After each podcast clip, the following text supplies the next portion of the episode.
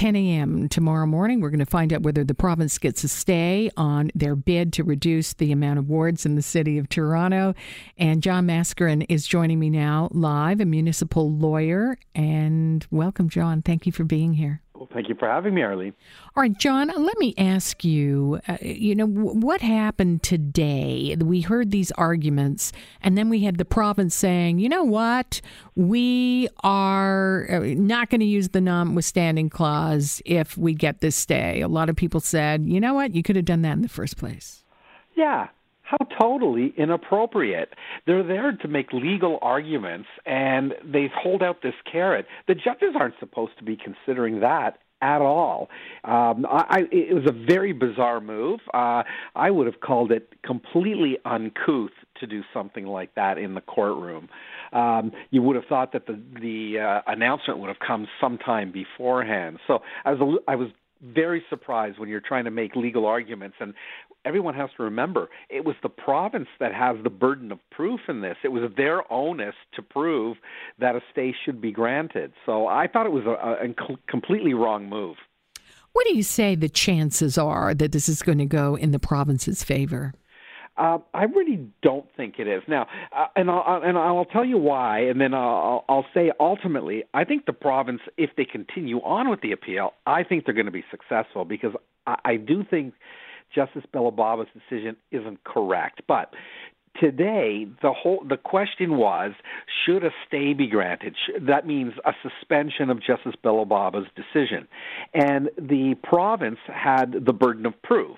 They had to prove uh, uh, the the test for an injunction, which is a three pronged test. They had to prove that there's a serious issue to be tried. I don't think that's the question. I think that's okay. But secondly, they had to uh, argue that uh, the province would suffer irreparable harm. That means harm that can't be somehow displaced or or recompensed through damages or something else. I, and I'm finding that argument very hard to to follow because I would have thought that the city of Toronto and the other applicants, the candidates and the electors, would have been in a much better position to argue that they're going to have suffer um, irreparable harm. So but if they pass, yeah, that, it was a bit of a twist, wasn't it? Yeah, it really was. But remember, see, that's why I said at the beginning, it was the province's onus to discharge, and so, and then the third test, Arlene, is so if you come out with those 2 mm-hmm. the the court will still then look at well, what's the balance of convenience?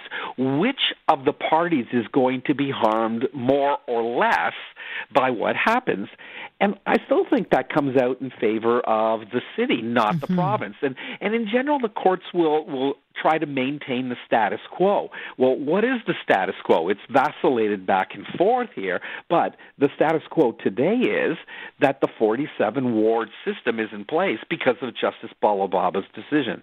So I think tomorrow morning the three justices, uh, Justice Hoy, Trotter, and Sharpe, are going to come in, and I think they're going to say no stay granted.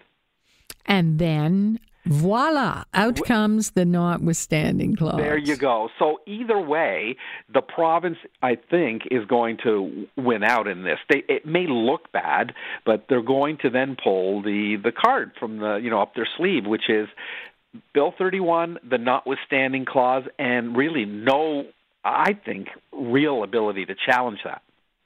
So there is. So this is just a, little bit of theater here. Let's face it. From what we've just gone through it, and the provinces is going to get their way. What are you watching for, though? Is there anything that could happen in this in this decision, and even the process of it that you think might change things? Uh, I don't think so, quite honestly. Mm-hmm. I don't think the decision can do more than w- what the jurisdiction is. See, the province has appealed it, and I think I think they had to. People uh, kept asking me, Ar- Arlene, well, why did they appeal it if they have Bill 31 with the notwithstanding clause? Mm-hmm. I think I think uh, Premier Ford really took a misstep. He came out when he in his press conference on the day that the decision came out, and he said, you know, I have respect for the judge, and then everything he said after that that showed that he didn't respect the judge, right? well, he, he wasn't going to put his faith into it anyway. Yeah. So you know, I, I think I think the province had to show that uh, it, it respected the judiciary and our judicial system, and so it had to go through with this. And many people also ask me, didn't the province have to exhaust all all legal remedies or rights or avenues of appeal? No, they didn't. They just could have passed the legislation. But I think this is at least part way to that. The other thing is, I think the province, if if in the fact the p- appeal goes ahead, I think they're going to be successful, and so at least there will be some vindication there, and whatever disrespect may have been shown um, by by Premier Ford, he he can come out at least say I was right. Okay, I, maybe I shouldn't have spoken like that, but I was right about it. So, I um, of course that's way down the road. Uh, the appeal won't be heard that quickly, and I think that's why Bill 31 will come into play on Thursday. It is. Well, what do you make of this as a municipal lawyer? You know, we spoke before yeah. we got into the all these other aspects of it, but it truly is amazing.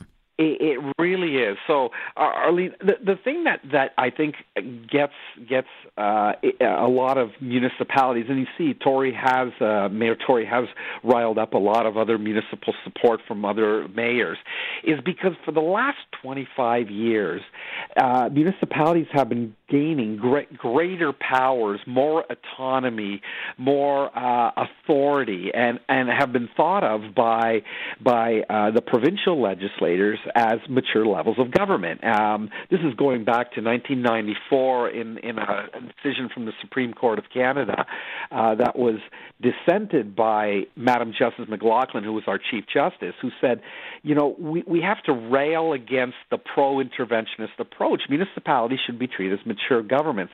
And then after that, uh, all of the jurisdictions in Canada started passing legislation that gave more powers to municipalities. And I think seeing something like this, and you know, with the the moniker, you know, uh, municipalities are just creatures of the province, it sort of seeks to retrench all of those powers that municipalities have gotten over the last 25 years. So I, I find this fascinating because I've been uh, that's pretty much as long as I've been a lawyer. So I've been watching this this movement, and every year municipalities seem to get greater powers, and all of a sudden now you have the largest province really, you know, uh, stepping on the throat of the city of Toronto and saying, "No, no, you are my my my poor stepchild here, and uh, I'm going to treat you the way I want to treat you." And you know, it's amazing. And how does this tie in? Uh, you know, the Ford brothers, when Rob Ford was mayor, they were pretty adamant, and Doug was the one who did a lot of talking about it because I guess it looked a little bit of a power grab from Rob Ford, saying, you know, we need a stronger uh, mayor in the city of Toronto with more powers. Now. Yeah the mayor has already been given more powers over the last, I, I believe, when David Miller was mayor. But, John, how do you uh, put these two things together a more powerful mayor and what the premier is doing? Well, uh, yeah, uh, the, the premier, you, you you can see who really gets to call the shots here because, again, constitutionally, the province can do it. And uh, say what you will about the terrible timing of this and and and all of that in the middle of an election. I I, I understand all that, but constitutionally, the province is allowed to do this. But it's like um, it's like your your boss being allowed to tell you to do certain things. And there's one way of doing it, and there's the other way, which is you're working this weekend. Oh, and by the way, you're working next weekend and then the weekend after that. You know, there, there's there's certain ways of, of of approaching things, and here you can see the power imbalance coming out very clearly. And I think City of Toronto and John Tory is coming out on the short end.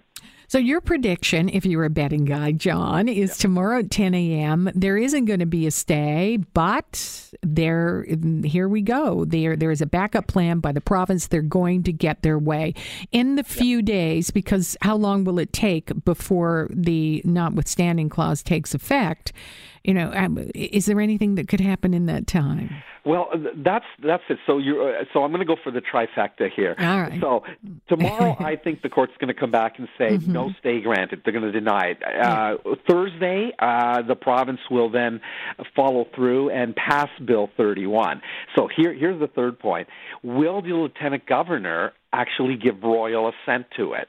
Um, I think she will but there's all, the, constitutionally section 90 of the constitution act has a reservation. The lieutenant governor doesn't have to do that, and so it could be held up uh, and suspended.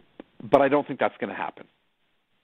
It is. It's just incredible. So, uh, anything life changing, there is a chance. We talked about it on our panel earlier on that this day may be something that just comes up in trivia about the province in the beginning of Doug Ford's reign as premier. We may just forget it, John.